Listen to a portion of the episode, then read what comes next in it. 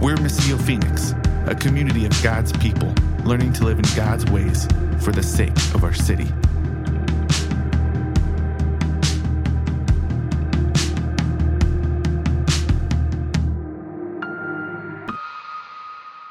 Well, before we turn to Revelation chapter 2, we're going to be finishing up chapter 2 uh, as we are looking at this is our fourth letter to the seven churches. So we have three more coming up in the following weeks. Before we turn there, I just want to let you know we did the floors this past week in the classrooms over here. I was going to get a before and after picture, but it took a long time to try to find the before picture. So I would just say go over and take a look at it after this.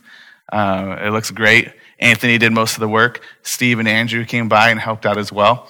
Uh, started on last Sunday. So after we gathered together, Andrew and Anthony and myself were there.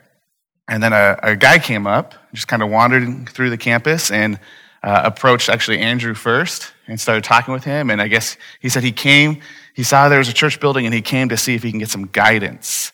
And so I saw Andrew talking to this guy, and I saw Anthony working on laying floors, and I said, I'm going to go talk to this guy with Andrew. And so Anthony uh, did most of the work that day. Um, but Andrew was doing the work of the Lord as well, and, and just engaging with this young man and having a good conversation with him and talking to him about Jesus and sharing the good news. And through this conversation, uh, there were two problems that this young man, he's about 27 years old, had with what we were saying. Uh, two problems he has with, with the story of the Bible, actually, with Christianity, with, with the faith that we hold to. Uh, one problem is, and you've heard this a lot, I'm sure, and maybe you've asked this question, I know I have how can a good God allow such terrible things to happen in this world? It's a really good question.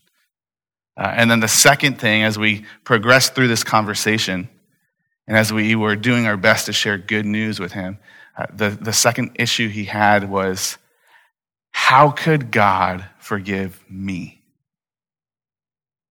With all the stuff that I've done, I just can't believe that God would be able to forgive me. And you see what, what's happening there, right? Is his problem with what's wrong with the world, he actually rightly sees himself as part of that.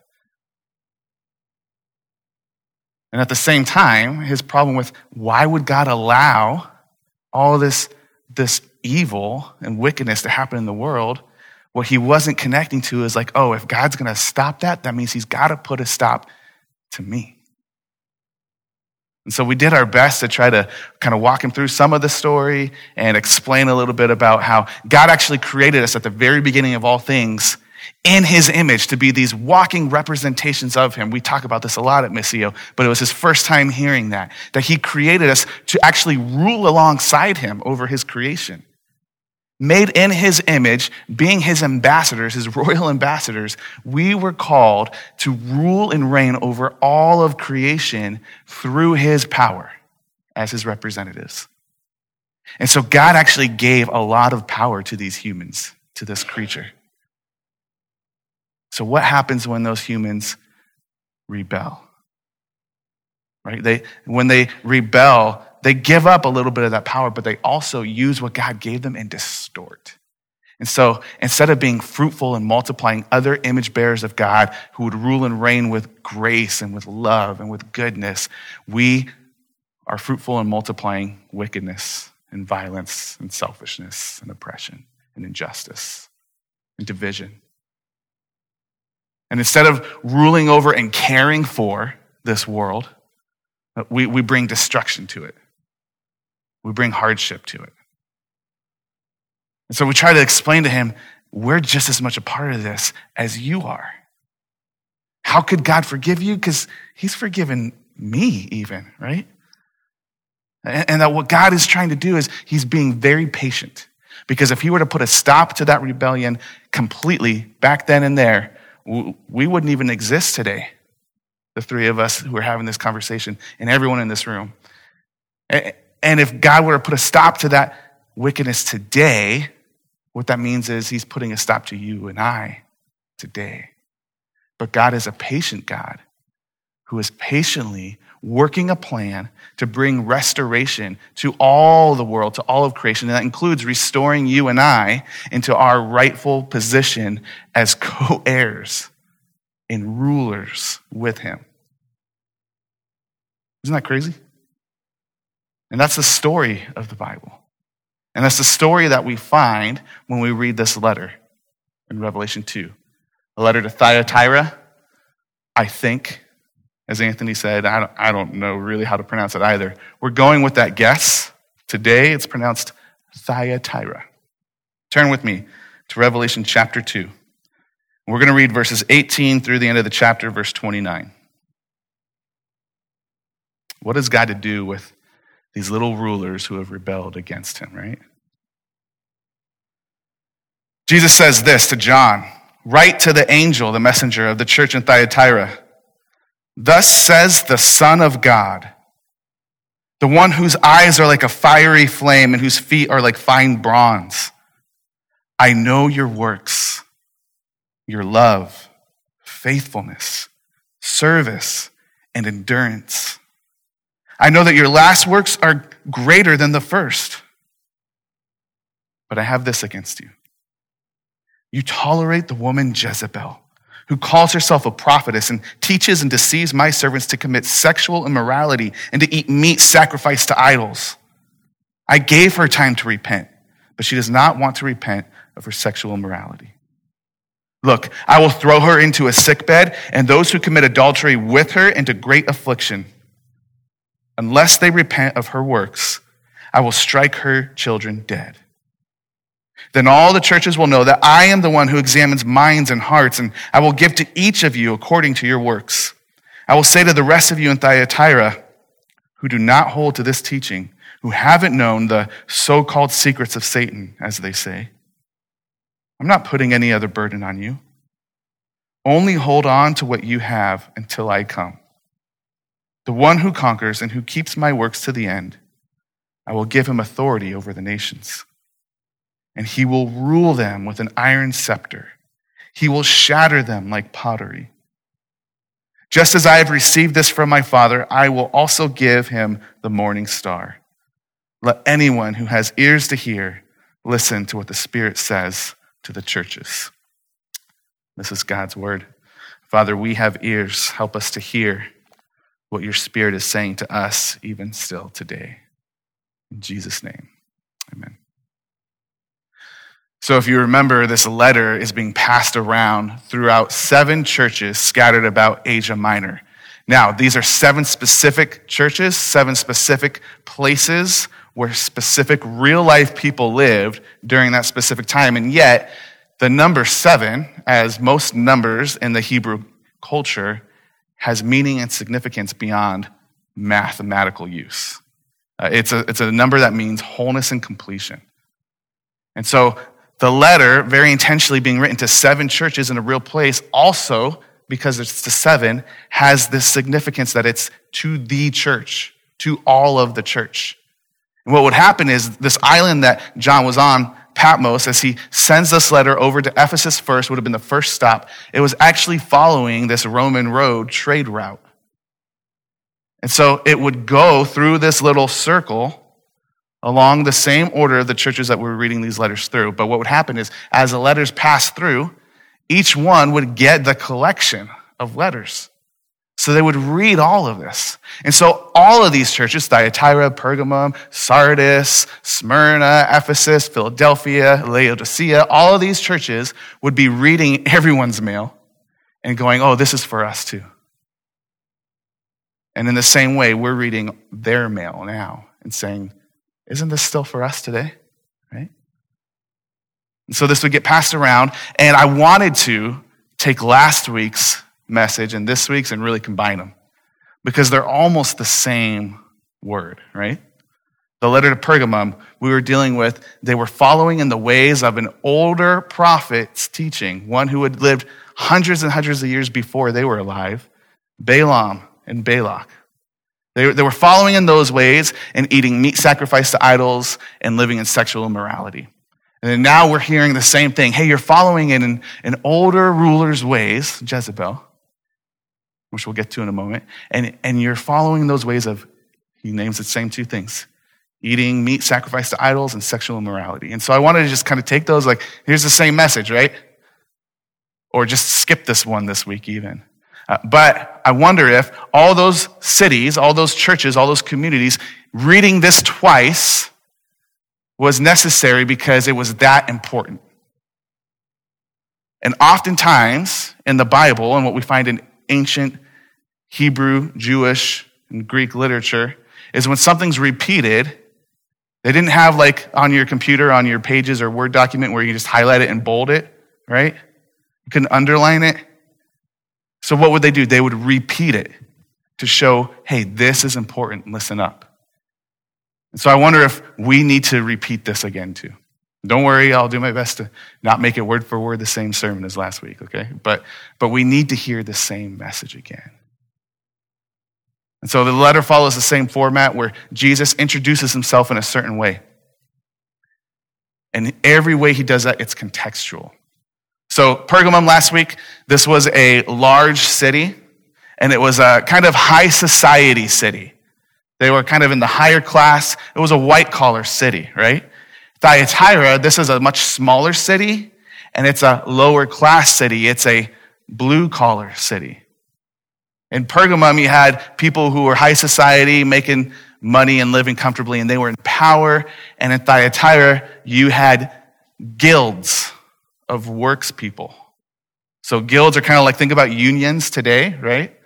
So you would have a union for like welders, uh, but this was kind of like that. They had a guild, a trade guild and they all kind of settled in the city Thyatira. And so if you were someone who was a bronze burnisher, you were someone who, who made things out of bronze, you went to Thyatira and you joined the bronze guild. And what would happen in these guilds is a lot of idol worshiping, a lot of worshiping of the gods of their day. So not only would they get together and do their work together, but they would also get together and they would celebrate together. And they would get together and they would have feasts together. And the reason they would have these feasts was much more significant than just coming and hanging out and having a neighborhood barbecue. But it was, we're going to eat this food that we have sacrificed to our gods so that the gods will approve of us and establish the work of our hands, so to speak, so that we'll do well. So God shows up Jesus, in this letter, he says, Tell them this. This is what the Son of God says. This is significant because most of the time when Jesus gives himself a title, he uses Son of what? Son of Man, right? Son of Man, meaning Jesus had come in the flesh to identify with humanity. He was taking on the role of human to be the one true perfect human, perfect Israelite who would fulfill all the things that God was calling Israel to do. In this case, he goes, I, I want to remind you about also who else I am the Son of God. Now, when we use that term or we hear that term, we might think about like father son or, or mother son, like parent and child. We think about, oh, you're, you're underneath this person because mom, dad, they're in charge, right? But that's not the way this was used in their language. Uh, when someone's called like a son of encouragement in the Bible, that just means not that you're less than an encourager. It actually means you're fully embodying encouragement to me right now. It's a class association. So you are one of, you are one with, you are like. And so Jesus is saying, hey, listen, I have come from God. I am one with God. I am the Son of God. Who's the ruler here? Who's in charge? He's establishing this authority right now. And he, he, introduces himself as the one who's got these fiery eyes and feet with fine bronze, which is just like a weird image and kind of scary. It's like the stuff of nightmares, right? But he's, establishing this authority for one. And two, again, contextualizing. You got these, this trade guild there that's working with bronze. And, and they're lighting up this fire to, to work with the metals in. And Jesus is saying, I am that fire who will mold and shape and purify. And my feet have been purified as I came to this dirty, broken earth and walked it, and as they were nailed to that cross. How beautiful are the feet that bring good news. Right away, Jesus is establishing this incredible authority, but he sandwiches this letter, he bookends it. At the end, he talks about those who are faithful. He says this in verse 24 I say to the rest in Thyatira who do not hold to this teaching, who have not known the so called secrets of Satan, as they say, I'm not putting another burden on you. Only hold to what you have until I come. The one who conquers, who keeps my works to the end, I will give him authority over all nations. The one who has authority is trying to reestablish our authority alongside him. This is the context Jesus comes with in this letter. And again, following that format of the letters, so Christ introduced himself and then he commends them. And this is what he says back at the top again. Verse 19 I know your works, your love, faithfulness, service, and endurance. Now that sounds like a good church. That sounds like a community I want to be a part of. I mean, listen to this. Their, their love, their faithfulness to one another, to the teachings of the apostles, their service to others, their endurance even in hardship. If that's like a community I see in the city today, I'm like, sign me up. I want to be a part of that church. Right? Isn't, isn't that the kind of church we're looking for to be a part of? It sounds like it checks all the boxes too, doesn't it? He even says this He goes, I know that your last works are greater than the first. So he's saying you're even getting better as you go. Like you don't have this mission drift, right? Where you started off really solid, like this is what we're about and this is how we're going to follow Jesus. And somewhere along the way you get distracted and veer off course. No, no. He's saying you're actually growing in that. You're getting better. You're improving. The way you serve other people now looks even more phenomenal than the way you served people back then when you started. And Jesus is, is sincere in this commending of them. Like, good work. Good job. To be faithful to what is true about Scripture, about who Jesus is, about God, and to hold love with that and serve other people. The world that we live in today, when it seems like if you're going to be a part of church, it's going to be one or the other.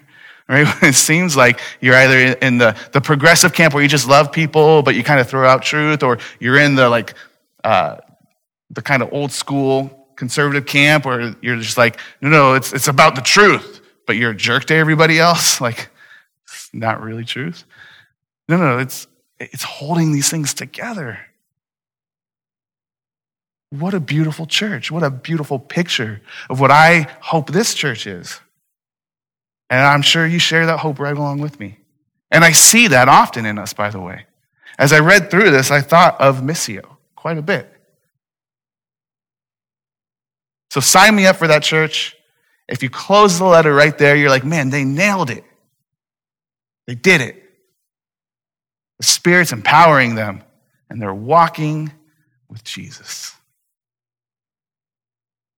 But there's more to the letter. And he says in verse 20, but. Just think about that for a second. Like, if you were to kind of close your eyes and imagine what letter would Jesus write to Missio right now? Or personalize it. What letter would Jesus write to me right now? And be honest, like, there's going to be areas where he's going to commend you.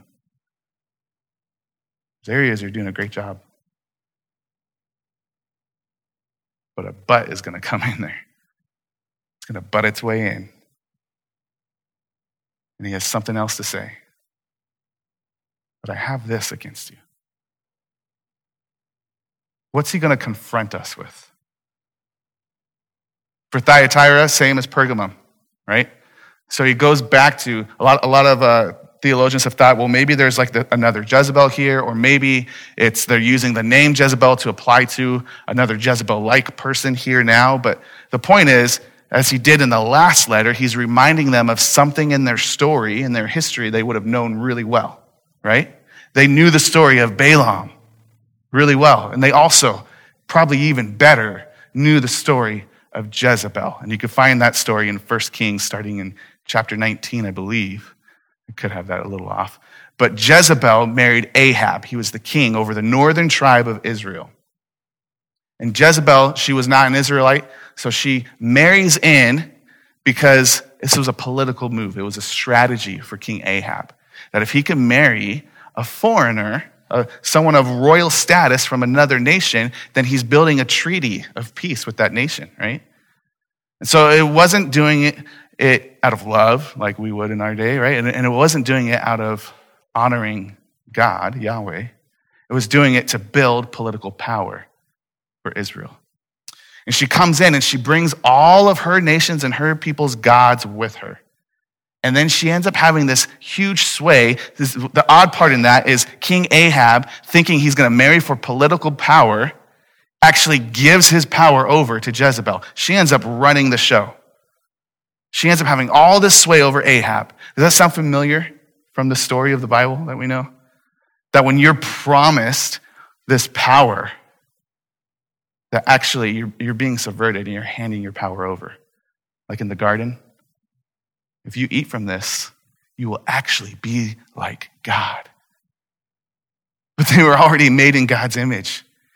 And reaching for more power, they actually gave their power over to the lies of the serpent. Ahab is doing the same thing with a new snake, Jezebel. And she comes in, and not only does she get power over him, but then she starts leading all of Israel astray, and she gets them to worship her gods and to eat the food that they sacrifice to her gods. And, just like Balaam had done before, she entices them with relationships outside of marriage and outside of the context of what God called them to between a man and a woman who are in the family of God together and it brings destruction and wreaks havoc throughout the whole nation. And it seems like a similar thing is happening here because not only when they would go to these guild feasts and they would eat this food sacrificed to gods, that wasn't the only thing that took place there. And I know we have children in here, so I'm going to try to be delicate with this. Uh, but they, they would get excessive with their passions at these feasts. And it didn't matter if it was a man and a woman, or a man and a man, or a woman and a woman. And it didn't matter if it was your spouse or not, it was a free for all. That was the culture.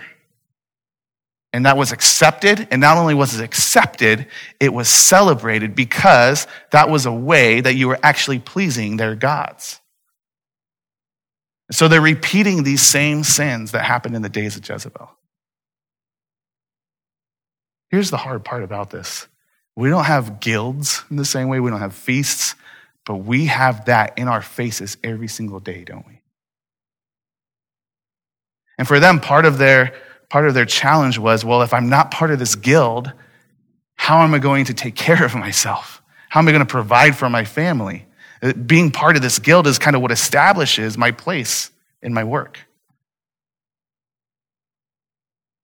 So they had that challenge, but we don't, we don't share that, but we do share the same challenge where this image of desire is placed in front of us constantly, like 24 7.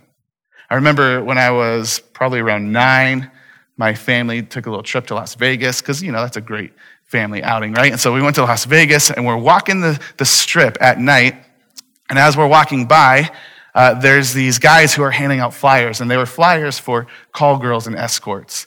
And as we're walking by, they're literally pushing it on everybody, and they, they give it to my seven year old brother. They force it into his hand. Like they literally grab his hand and stick it in his chest and put his hand over it.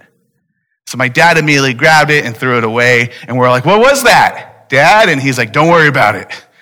And then we saw it laying on the ground, we're like, Oh, that's what that was. Now, our kids, you, me, we have these digital flyers, so to speak, being pushed on us every single day on these screens that we carry around in our pockets. and they're usually much worse. Uh, one of my sons this week, we had to have a conversation because he was doing something innocent on the iPad and he was watching a Minecraft video, but he on YouTube and he clicked on a link in the description thinking he was going to download some Minecraft skins. I don't know what that means. If you know Minecraft, you probably know what that means. Uh, but he's doing something innocent and it took him to something not so innocent. It was a deception, right? It was a trick and it was a trap. And he saw something he should not have seen at his age. And we had a conversation together, and it was a great conversation. And we tried to do it in a way where it wasn't bringing shame on him because it, he didn't do anything. But there's going to be days where he does that intentionally, right? And I still don't want to heap shame on him. But I, what I want to do is I want to tell him, hey, that desire you have, it can actually be met in a much better way. There's something better. Turn with me to James chapter 1 real quick. I have it on the screen actually. James recognized a lot of what was going on in the human condition from the very beginning since the garden. And in James chapter 1, starting verse 14, he says this. First, he, the context is he's telling people, hey, don't, don't assume and don't blame God for when you go astray. Do you remember in the garden, like after they did eat from that tree and God shows up and he's like, hey, what happened? What'd you do? And the man's like, well, it's the woman you gave me, God. Pointing blame, like double ways. And then the woman says, Well, it's this serpent that you allowed in the garden, God. James is saying, Hey, when you sin, when you're led away by temptation, don't blame this on God because God cannot tempt us. He doesn't do that. But he says this, but each person is tempted when he is drawn away and enticed by his own evil desire. Then after desire has conceived, it gives birth to sin. And when sin is fully grown, it gives birth to death. I used to rap, uh, and I, I wrote a song that had that in there. Because like when desire sets in, it gives birth to sin, which in turn gives birth to death. I won't do the whole song for you, but uh, that one stuck with me.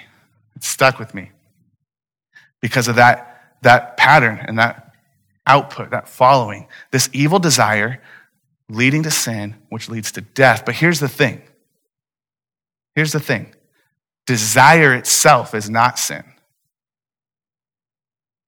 When the first man and the first woman are being deceived in the garden, it says they saw that the fruit was desirable. That tree had been there all along. From what we're told about the garden, that tree and the tree of life were central in the garden. They would have seen it all the time as they go to eat from the tree of life. It didn't become desirable in that moment for the first time ever. But when they allowed that to lure them away and entice them, when the serpent's words used that to entice them to go another direction than what God had said, that's when it impregnated, their desire became impregnated and it conceived, James says. And it gave birth to the action of sin. And so they grab the fruit. And that's when, that's when sin takes place and they eat from it. Listen, I, I don't want to heap shame on us today, is what I'm saying. Because you have these desires, right? Because it's everywhere. It's, it's everywhere you look. And even if you get rid of your smartphone and go to a flip phone, you're still going to see it on billboards now. Even if you get rid of your TV, even you're just going to see it on somebody walking down the street. These desires are going to be there. And I think what I was taught is to grow up living in the shame that I was walking around in this sin 24 7 constantly. And I don't think that's what Jesus or James was saying. But when you allow that desire, to get twisted by a lie. And you allow that to entice you and lure you away from what God has called you to. And you act on that desire in a way that is twisted and distorted from what God created. That's sin. And then when you continue to walk in that pattern of sin long enough, it will eventually give birth to death and destruction. And that's what Jesus says. He goes, Listen, I have given her time to repent. Isn't that incredible? With Jezebel? Verse 21 I gave her time to repent. Just stop and think about that for a second. The words we said to our friend we met last Sunday God is a patient God. He patiently was giving time for this rebellion of Jezebel, for them to come back and repent. But eventually, you walk in that pattern of sin long enough and it brings destruction. So he says, but she does not want to repent. That means turn away from her sexual morality. So look, I'll throw her into a sick bed. It's like a deathbed. And those who commit adultery along with her into great pain or affliction. He goes on to just talk about those who follow her ways, her children, so to speak. Remember, this is not a uh, the way a father son relationship. Remember, the Son of God is a class of. He's saying when you're becoming one with the ways of Jezebel, they'll die too. That sin eventually leads you to death and destruction. And that's heavy, I know. But here's the good news. Because what do we do with that, right? We, we have these desires. How do we fight it? How do we turn away from that and turn back to what God said? Paul says, take every thought captive. In that moment of desire, we take that thought captive. What if, what if the first man and first woman had said to one another. Like the serpent's talking to them, they look, they see the tree's desirable, and they go, wait a second. We know that God has given us everything else in this garden to eat from. And we don't have to take from that tree, even though it looks desirable, because this tree of life right here, we can eat freely from. And it actually will bring us more pleasure. And we get to live forever with God and not only with Him, but rule alongside Him. We don't have to try to take this position of being like God because He's already made us to rule alongside him. Could you imagine what would have happened then? That would have been no sin. What if, when you have that desire and you have the lies of the snake trying to twist it and entice you to do something different with that desire than God designed? What if you could stop yourself in that moment and say, wait a second, wait a second. I don't need to go there. I don't need to eat from that tree. Because I know that God actually has provided something better for me. I know that He designed my body. He knows what I desire. He knows the passions I have, but He actually knows a better way for those to be met. Listen, guys, let's talking about sexual immorality here. God created sex, and it's good. He made it good. The thing He called humans to do to be fruitful and multiply, to make more image bearers, the way he had them do it was not a job. He made it enjoyable. This is a good God. He knows your desires and he knows how to meet them better than anyone or anything else can in this world. But when we twist those and we try to take it into our own hands, it will lead to death. So the good news is Jesus steps into that for us. In that moment of desire, he steps in. He stepped into that moment in history when we could have continued in this pattern of sin and all humans would have been led to death. Jesus steps in, and not only that, he goes to the sick bed that Jezebel deserved. He goes to his deathbed in the grave on our behalf. He steps into that. That's the good news we confront our desires with. That's the good news we remind ourselves in in that moment of temptation that Jesus is better. And Jesus came and he ruled and reigned over sin itself. In every way that we've been tempted, he's been tempted and he overcame. He did not subvert and give his authority over to sin. He overcame. And now he's called us to be conquerors alongside with him. And it's actually possible because his spirit lives and reigns within us. And here's the good news.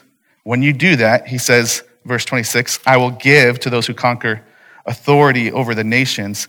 Then he quotes Psalm 2. And he will rule them with an iron scepter. He will shatter them like pottery. That's Psalm 2, verse 9, and it's talking about the Messiah. The words spoken about the Messiah who would come and rule over all nations, rule over all creation. Jesus then turns around and says, Hey, come do this with me. Come rule alongside me. Master your own desires with the power of my spirit in you, and then come rule over all of creation with me. That's what we're invited into. Jesus says, Just as I have received this from my Father, I will also give to you. That should remind us of in Matthew 28, before Jesus goes to ascend to be with the Father, and he calls his followers, he calls his disciples to engage in this mission he's invited them into. And he says this He says, All authority on earth and in heaven has been given to me from the Father. And now he's saying, just as that's been given to me, give to you. Restoring our place as rulers with God, being one with him, sons and daughters of God, being a class associated with him. Not because we're great, but because he made us in his image. Not because we've tried hard enough, but because Jesus has conquered on our behalf. And now his spirit in us allows us to conquer too. Church, we have been faithful in a lot of ways we serve a lot of people. We love one another well. We can check all those boxes. But, but whatever desires that we have been allowing the enemy to twist and lure us away with, we need to give that over to Jesus today. Amen? So that we can actually find eternal life with him. Would you pray with me?